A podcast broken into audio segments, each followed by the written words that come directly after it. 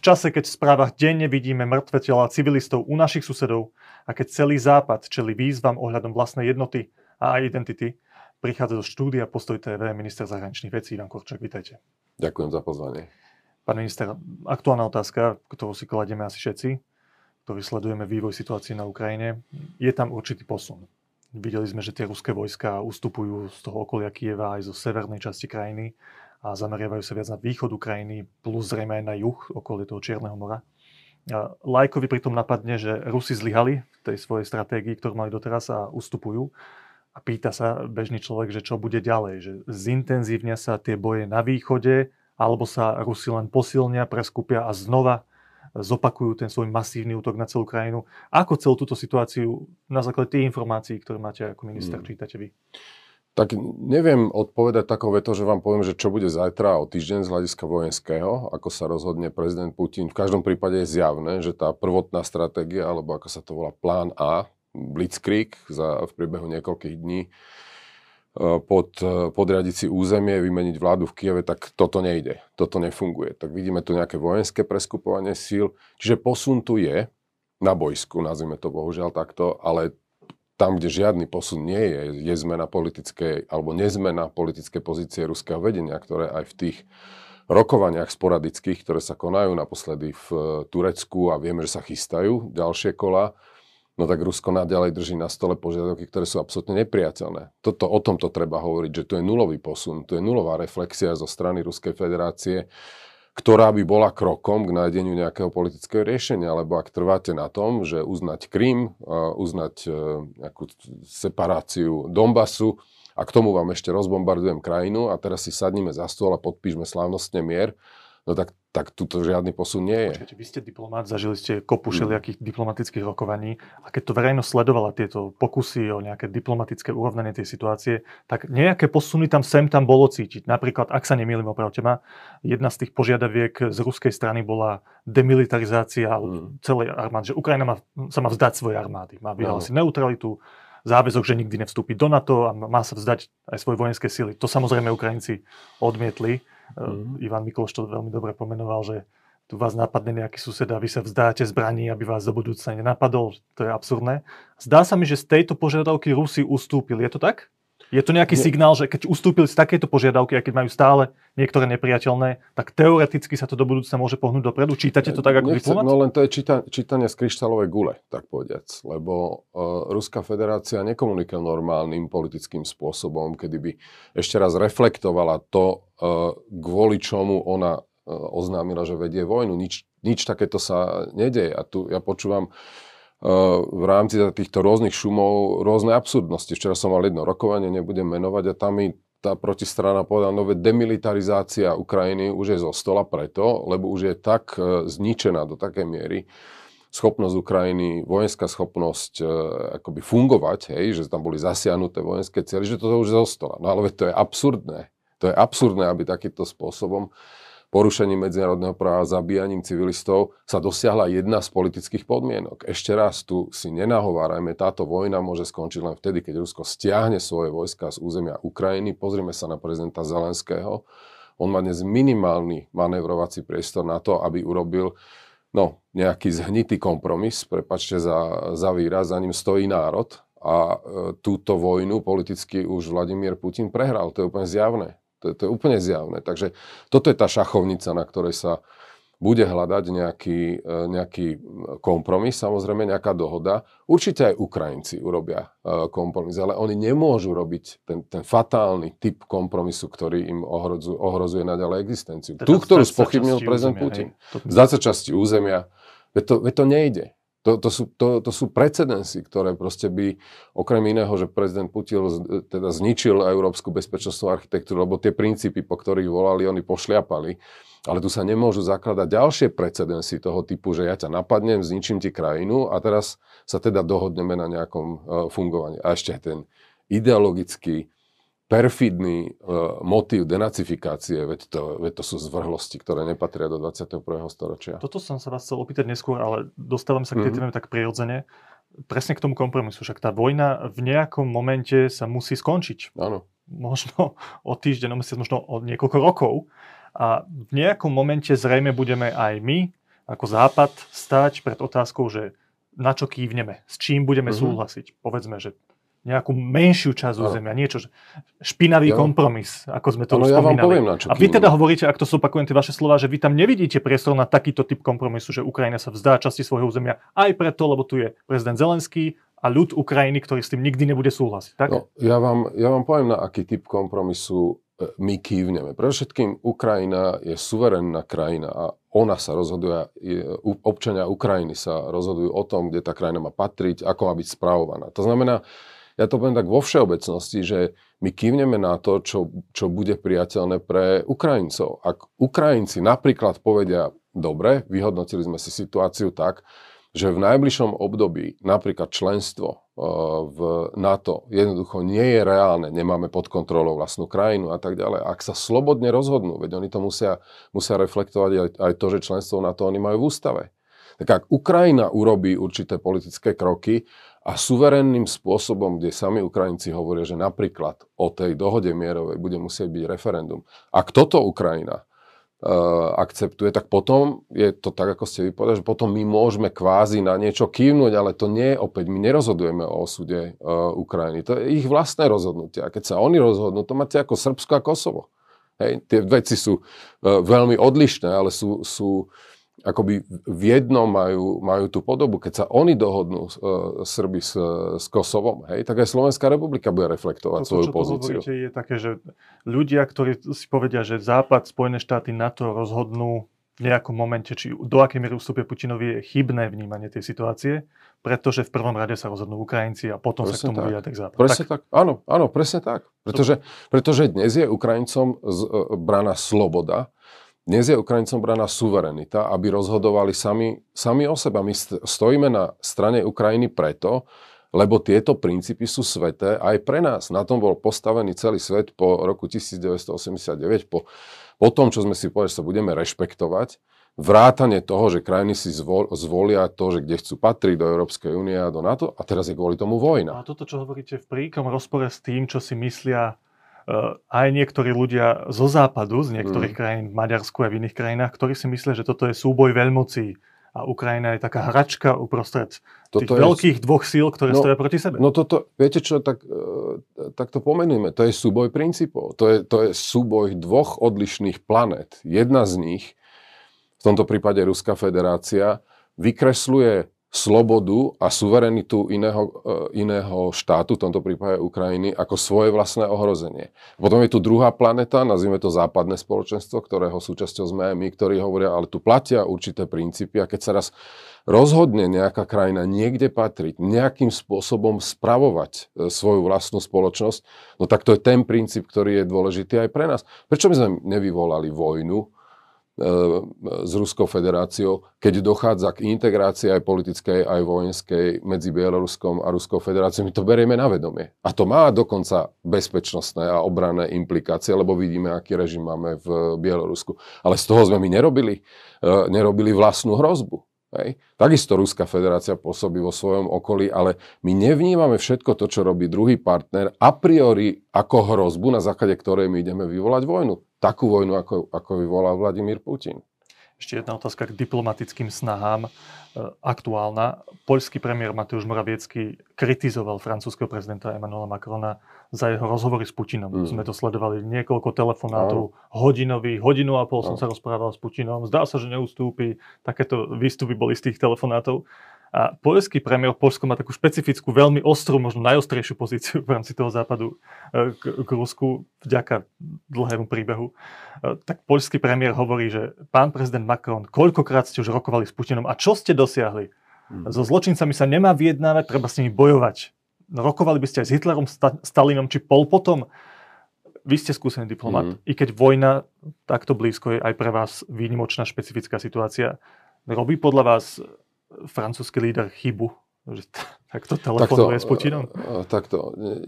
Ja ne, nepovažujem za, za zmysluplné si tu proste v rámci tohto spoločenstva, pre ktoré je dnes úplne kľúčové zostať jednotným, dávať takéto verejné odkazy. Jednoducho si to nemyslím. Tých príležitostí je x, kedy to môže povedať či už polský prezident alebo polský premiér, v tomto prípade francúzskému proťažku a môže mu povedať, na to sú naozaj rokovania, tie rokovania sú veľmi otvorené, tam si to nie je len tak, že my sa tam objímame a so všetkým súhlasíme. Tam to je ten priestor. Čiže ja výčitku verejnú tohto typu by som si ušetril.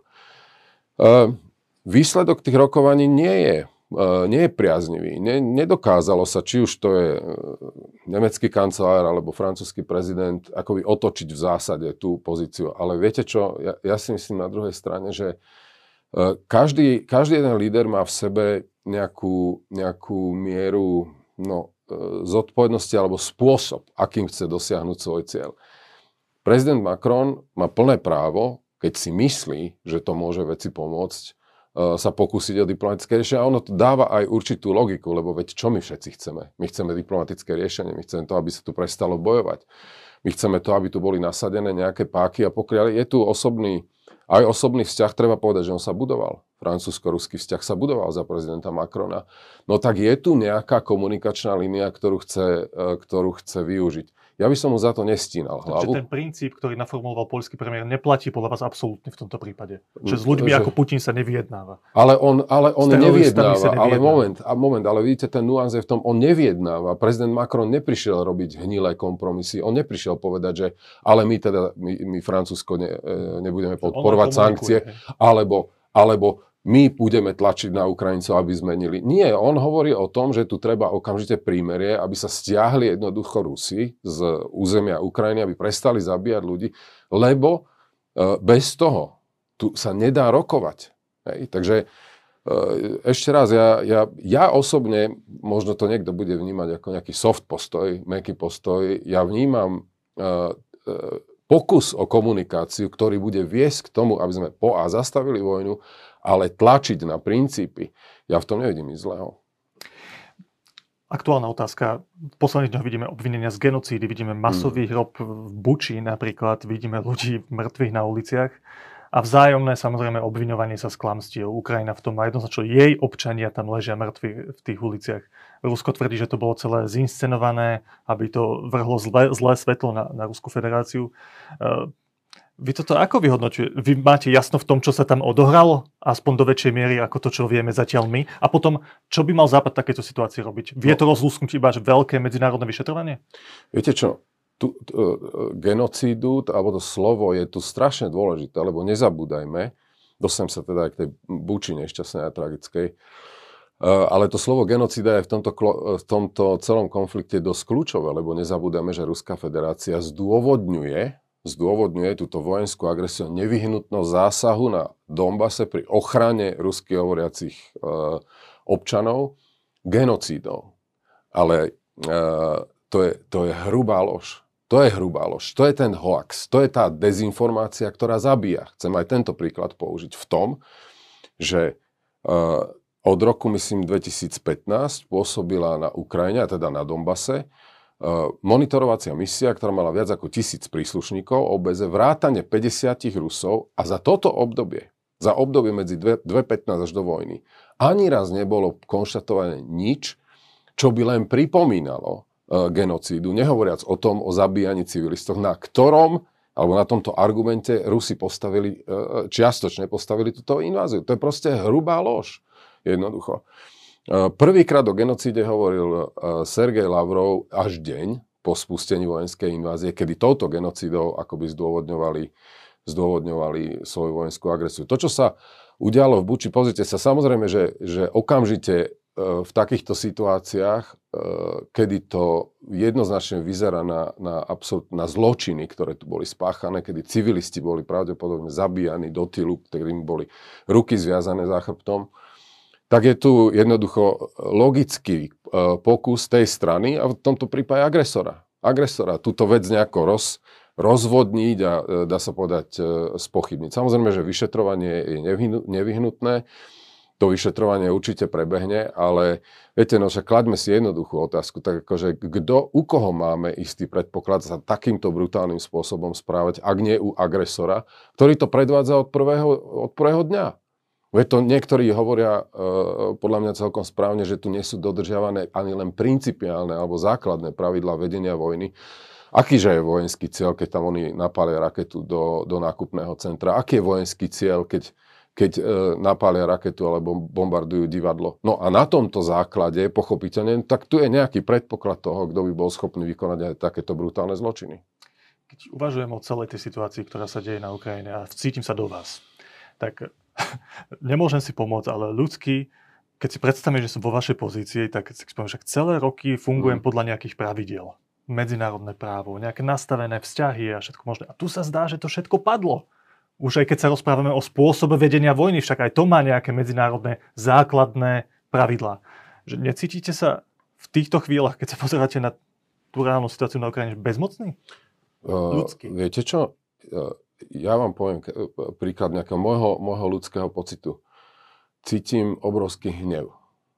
Hnev na to, že, že čo tu je schopná jedna krajina, to už nie je len Putin, ale jedna krajina. Ja cítim, že už treba posúvať, uh, posúvať aj celú tú retoriku a narratív o tom, či to je teda len Putinová vojna, keď za ním stojí takáto obrovská časť národa, keď, keď sa jeho popularita údajne dvihla ešte od vzniku vojny, tak do mňa vchádza obrovská zlosť. Ja som si to uvedomil teraz, v piatok som bol v Moldavsku, kde sme, kde sme naštívili utečenecké e, centrum a tam sedeli Ukrajinci, ľudia vo veku proste mojej mamy, ktorí sedeli, sedeli za stolom, jedna distingovaná, kultivovaná rodina, ktorá proste odišla a mali, mali so sebou igelitky.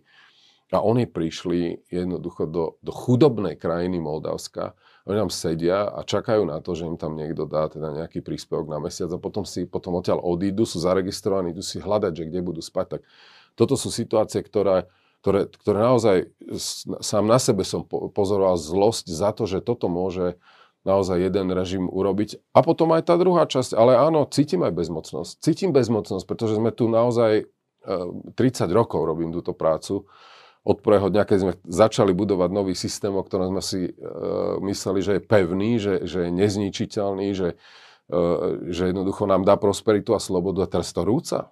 Teraz sa to rúca pod rukami. My tu cítime hrozbu. Veď to je jasné, že Slovenská republika má tu najvyššiu e, poistku bezpečnosti a obrany v aliancii, ale tu je hrozba, pretože to nikto, uh, nikto nepredpokladal, že tu je takýto masívny uh, vojenský útok na, na celú krajinu, na, na nášho suseda. A je to aj do, dneš, do dnešného dňa, do výraznej miery je to nekalkulovateľné.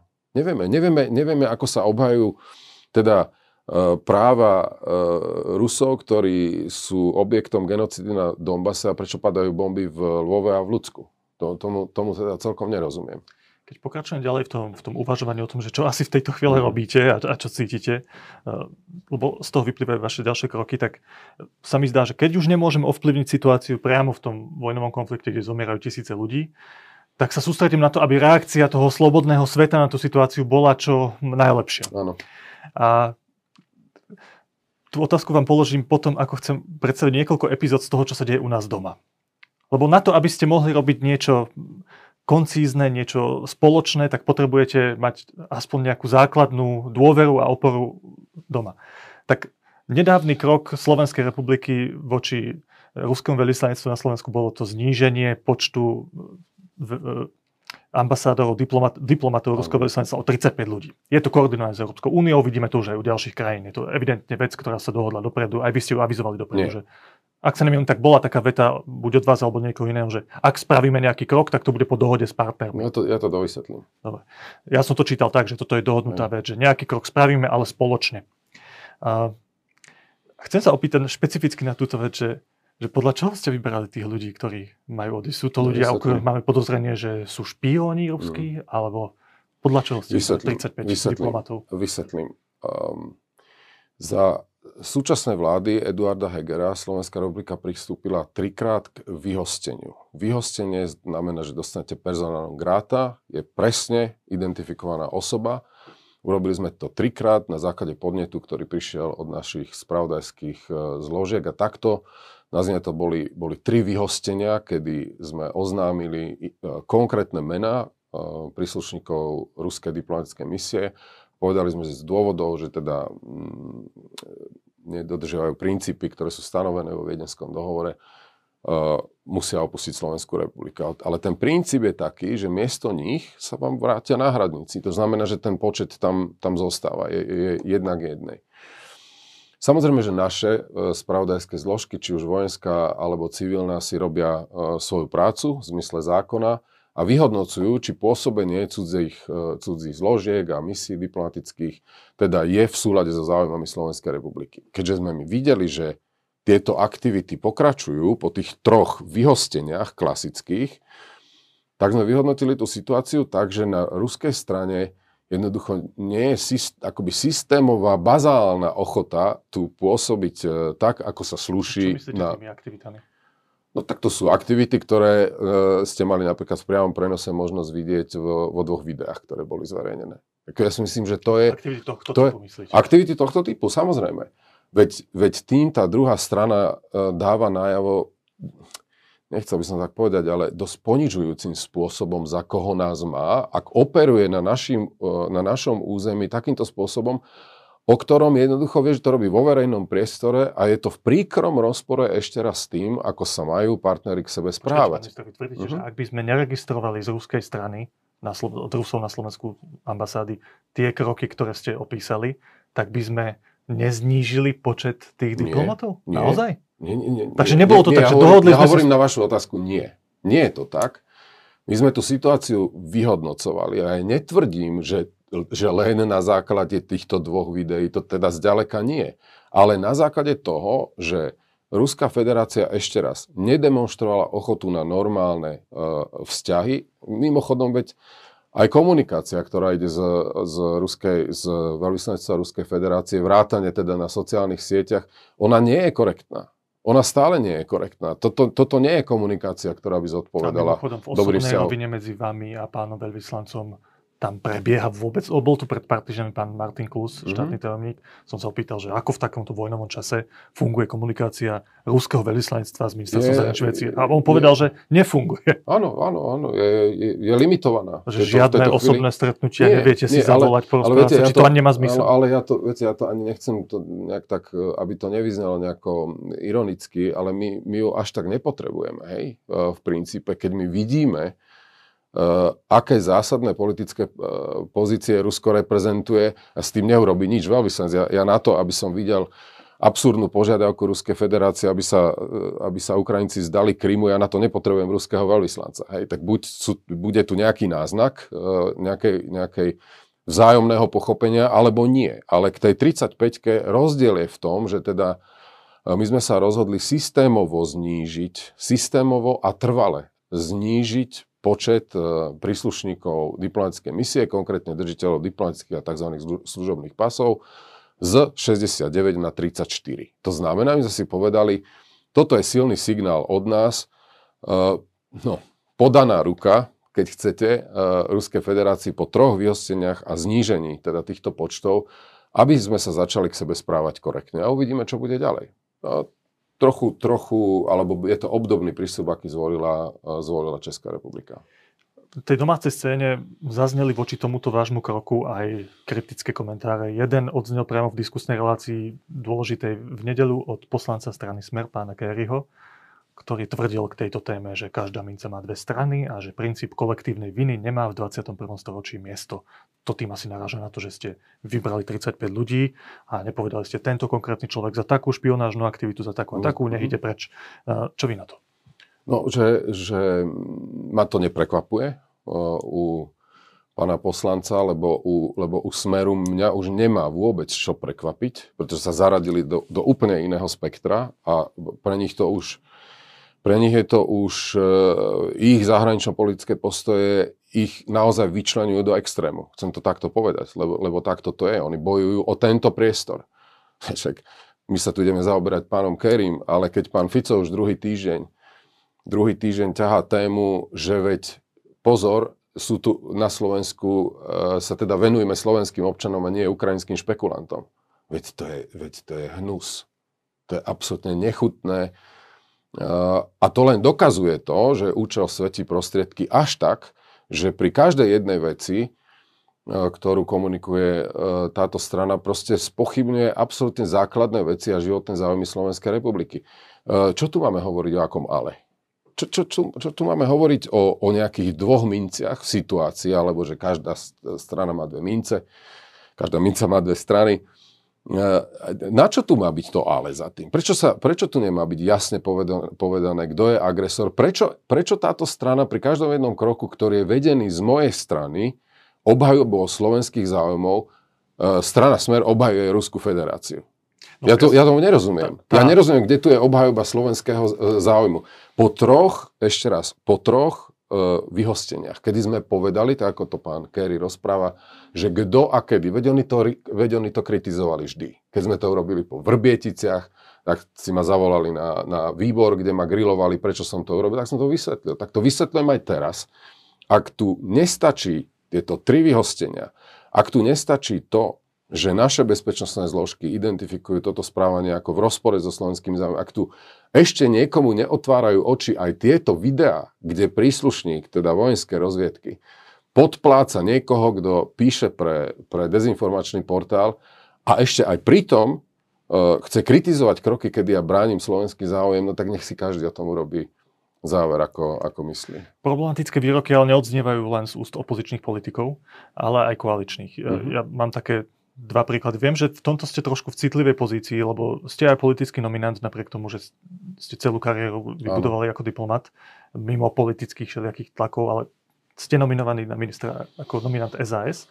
A pán Sulík pred pár dňami povedal, že a keď to bude nevyhnutné, tak budeme, splníme Putinovú požiadavku, ktorou on evidentne chce vydierať ten západný svet, ktorom predáva plyn a ropu, hlavne plyn, a zaplatíme im v rubloch. To je veľmi problematická pozícia, hlavne v tom, že to bolo zrazu mimo tej jednotnej pozície mm. západu.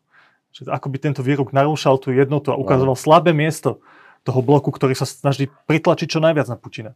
Všimli si to aj Rusi, ocitlo sa to v ruských médiách, pán Sulik to potom musel žehliť ale povedzte mi vy, že keď e, pán Sulík, ktorý, ktorý strana vás nominoval do tejto pozície, povie niečo takéto, tak ako, tak naozaj úprimne sám sebe reagujete? No tak poviem mu, čo si o to myslím. A čo si o to myslíte? No, že to bol výrok, ktorý bol nešťastný, ktorý bol, e, ktorý, ktorý bol chybný. Už som počul aj majstrovskejšie e, výroky zo strany Richarda Sulika, ktoré, ale, ale keďže to trošku napájame na tú tému, že výrokov z, z domácej scény, to, to je úplne iný svet oproti tomu, čo tu predvádza hej, opozícia, ktorá, ktorá rozpráva to, čo rozpráva. Ale toto bol, toto bol nešťastný výrok. E, vysvetlili sme si to Richard Sulik, veď už tým, že on to potreboval dovysvetliť, tak aj on sám pripustil, že OK, tak som to asi formuloval nie zrovna šťastným spôsobom. A áno, bolo to aj v tom, že e, bol určite medzi prvými, ktorí akoby povedal, že v krajnom prípade, teda ak to bude nevyhnutné, Slovensko zaplatí, zaplatí v rubloch. E, ja sa snažím vždy, snažím vždy hľadať akoby dôvod aj takéhoto nešťastného výroku. No a on je, on je tým, ja som sa s Richardom Sulikom o tom rozprával, on je daný tým, že cíti obrovskú politickú zodpovednosť za, za to, aby Slovensko, Slovenská republika mala dosť plynu a vidí aj reálnu možnosť toho, že by v jednom momente Ruská federácia od toho plynu od, odpojila preto, veď to, to mám od neho. Preto e, tá koncovka bola pre neho e, podstatná. Nie, on musí urobiť všetko preto, aby plyn bol. A ten výrok bol nešťastný. Možno zaujímavejšia otázka v tomto kontexte je, že či takýto výrok dokáže aj z vášho pohľadu mm. šéfa našej diplomácie spraviť nejakú veľkú škodu krajine. Že, či to je len taká epizódka, ktorú spomenie, OK, nešťastný výrok, vysvetlil to zabudnuté, alebo či to pre vás z hľadiska našich medzinárodných vzťahov niečo znamená? Uh, viete čo, ja nechcem teraz uhýbať uh, takými nejakými floskulami, že nikto sa ma na to nepýtal, lebo doteraz sa ma na to nikto nepýtal. Zajtra idem na summit NATO, uh, ministrov budúci týždeň na, uh, do, do Európskej únie, tak ja uvidím, či sa ma na to budú pýtať. A keď sa ma na to budú pýtať, tak sa to takto vysvetlím a uistím, že nie, Slovenská republika si nedá diktovať podmienky a to, čo Richard e, Sulik povedal, to dopovedal nejakým spôsobom, určite Slovensko nebude tou to, krajinou, ktorá bude rozbíjať takýmto spôsobom jednotu. No, proste lapsus lingve, ja ho nejako nezľahčujem, e, pochopiteľne mohol si ho ušetriť, ale myslím si, že e, ešte raz, určite to vyplýva z toho, tomu verím Richardovi Sulikovi, že pre ňoho je čierna mora predstava, že by Slovenská republika mala byť odpojená, napríklad aj na základe takejto požiadavky. Ale povedať sa to nemalo. Ešte jedna vec, skúsme veľmi stručne. Mm-hmm. Pred pár týždňami tu sedel Igor Matovič, šéf najsilnejšej vládnej strany.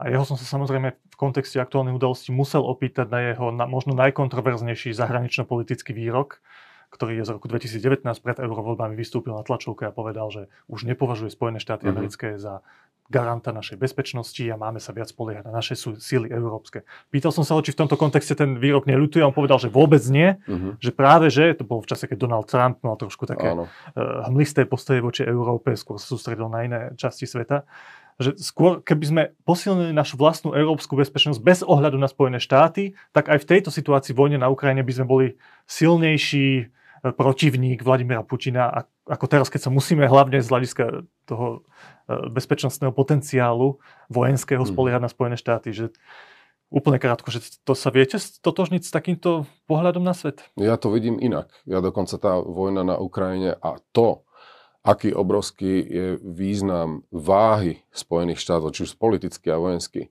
ja to vnímam ako dosť zlomový, uh, zlomový moment z tohto pohľadu, kedy, uh, kedy také predstavy, že my teda vybudujeme vlastnú, vlastnú bezpečnosť, sa o tom rozprávame už hodne dlho, 10 e, ročia, ale skutek utek, treba otvorene povedať. No ale toto nás dostáva do situácia Spojené štáty samotné, že jednoducho ich prítomnosť a angažovanosť tu je, je absolútne nevyhnutná. Veď prezident Putin prehráva túto vojnu politicky aj preto, lebo, lebo tu sa posilňuje štruktúra aliancie e, na východnom krídle, kde hlavnú úlohu a hlavnú, ako tú hlavnú silu odstrašovaciu má zapojenie Spojených štátov. Takže to, aké geopolitické dopady to bude mať, aká bude úloha Spojených štátov, to je nadlhšie. My aj nevieme, ako tá vojna skončí. Ale ja ako presvedčený človek o transatlantickej väzbe e, som presvedčený, že toto Spojené štáty bude viac priťahovať k nám a to je dobré. Ne, nemali, by sme, nemali by sme ale my, Európania, Samozrejme sa úplne vzdať ambície toho robiť v tejto, v tejto oblasti viac. A ja si myslím, že viac sa bude robiť v Európe. Pozrite sa, že už nie je vôbec témou napríklad otázka výšky obranných výdavkov. Pozrite sa, Nemci dali, dali na trh, tak povediať, 100 miliard pre nasledujúce obdobie. U nás sa mení, mení optika. Čiže aj my, Európania, budeme robiť viac. Ale tá väzba transatlantická, ak chcete, je absolútne nevyhnutná. Ja som teraz spomenul nejaké problematickejšie výroky z opozície, také silné a menej, menej silné z hľadiska koalície, ale o mnoho silnejšie výroky zaznievajú od našich južných susedov, kde Viktor mm. Orbán vyhral voľby obrovskou väčšinou, no. čo sa možno ani nečakalo. A ja som si z jeho víťazného príhovoru zapamätal jednu vetu. A veľmi zaujímavé, čo si o tom myslíte, lebo mňa to úplne šokovalo. On povedal, samozrejme ďalšie viacero výrokov a jeden z nich bol, že vyhrali sme okrem iného aj nad ukrajinským prezidentom. Človek, ktorý obrovskou väčšinou mm. vyhrá voľby u našich južných susedov, povie, že vyhral voľby aj nad človekom, v ktorého krajine zomierajú tisíce ľudí, lebo ich napadlo Rusko. Vy ste ten výrok asi počuli. Mm. A čo si o tom myslíte? No, veď ste ho tu mali, o Viktora Orbána. Vy ste mu dali... za ním v Budapešti. Mm, alebo, alebo to je jedno, ale proste na, na stránkach e, teda vášho e, portálu. E, tak sa ho treba pýtať. Ja nie som vykladačom uh, slov Viktora, Viktora Orbána a toto ja už vnímam len ako bodku na i, tak povediac, z hľadiska dlhodobej politiky, ktorú Maďarsko E, malo a realizovalo voči Ukrajine. Toto, mňa už ten, ten výrok je samozrejme silný, ja sa s ním nemôžem stotožniť, e, považujem ho za absolútne zbytočný, neviem, či to z nejaké eufórie, ale, ale Viktor Orbán je mimoriadne skúsený politik, aby tá eufória bola taká, aby nekontroloval svoj, svoj výrok. Čo tým chcem povedať? No, to je línia dlhodobá, ktorú Maďarsko presadzovalo. Ja som tam mal úplne odlišný názor. Ja som to hovoril hovoril som to Petrovi Siartovi opakovane, že je neadekvátne, aby sa Maďarsko uh, cez prízmu obhajoby záujmov ich vlastnej menšiny na Ukrajine stávalo krajinou, ktorá, ktorá de facto v mnohých veciach brzdila spoluprácu s Ukrajinou a spoluprácu aj v obranej, v obranej oblasti. Počkajte, takže keď som ja čítal tú situáciu mm. možno naivne tak, že toto, čo že hovorí to Viktor, nie, to, čo hovoril Viktor Orbán pred voľbami postoj k Ukrajine, nepustíme zbranie na Ukrajinu cez naše územie, nebudeme vojensky podporovať Ukrajinu, je súčasť jeho kampane do veľkej mm-hmm. miery. A potom, keď vyhrá tie voľby, tak zjemní tie svoje pozície, lebo chce zostať súčasťou Západu, je to pre neho ekonomicky o mnoho výhodnejšie ako spolupráca s Putinom. Tak toto bola chyba, toto si myslieť? Že to je podľa vás, že konzistentný dlhodobý postoj Viktora Orbána voči Putinovu? To je konzistentný a ja vám dnes neviem, ja vám dnes neviem povedať, lebo tam budú skladať vládu, ale z istotou to bude Viktorova. Ja neviem povedať, že či toto znamená nejaký teda voľby, či to znamená nejaký predel a zmenu.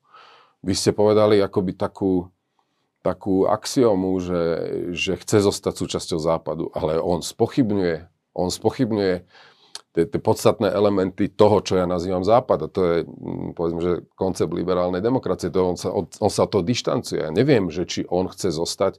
Inštitucionálne áno. Uh, budete od neho vždy počuť to, že nikdy sme nenarušili jednotu a súhlasili sme so sankciami a tak ďalej a tak ďalej. Ale je tu, je absolútne nespochybniteľné doteraz na základe, ja neviem, 12 rokov vlády, uh, že mal tu špecifické postoje v úplne kľúčových uh, otázkach. Čiže tu, ja tu vidím kontinuitu. O to téme by sa dalo veľa rozprávať, mm-hmm. lebo mhm. on však to bolo asi na hodinu. On hovorí, on, jeho kritika západu spočíva v tom, že tam, že keď oni kritizujú, že ja nemám liberálnu demokraciu, lebo ja otvorene hovorím, že ja mám neliberálnu demokraciu u mňa v Maďarsku, tak to je preto, lebo podľa mňa západ má liberálnu nedemokraciu hmm. a demonstruje to na nejaký prípad. Ale nechcem sa teraz s vami rozprávať o tejto téme, to je na dlho. Dôležitejšie v tejto chvíli podľa mňa je, že ako má vyzerať spolupráca s krajinou, kde má je líder a víťaz volie s veľkou väčšinou takéto postoje. No zdá sa, že minimálne nejaký koncept spoločného budovania postupu V4 ako mhm. protiváhu mm. voči Bruselu, o čo sa Viktor Orbán snažil mm. a nachádzal pozitívnu odozvu hlavne v Poľsku, mm. tak to sa touto vojnou zrútilo. Akože úplne. Mm. A hlavne Poliaci na to majú, majú svoj podiel. Ale úplne špecifická otázka k nášmu postoju. Mm. Premiér Česka, Poľska a Slovenska cestovali do Kieva, mm-hmm. stretli sa s pánom Zelenským prezidentom. Eh, minulý týždeň prišli dva týždňami s 10-bodovým plánom no. na podporu Ukrajiny. My sme neboli súčasťou tejto iniciatívy. To preto, lebo nesúhlasíme s nejakým z tých bodov, alebo sme tam neboli prizvaní, alebo aké to má zdôvodnenie? Ja, ja som sa osobne o nej dozvedel cez médiá. To znamená, ja som po mojej linii sme oslovení neboli. A teraz ja nechcem, aby to pre Boha zase vyznelo tak nejak, že keďže sme tam neboli, tak to nemalo význam. Hej.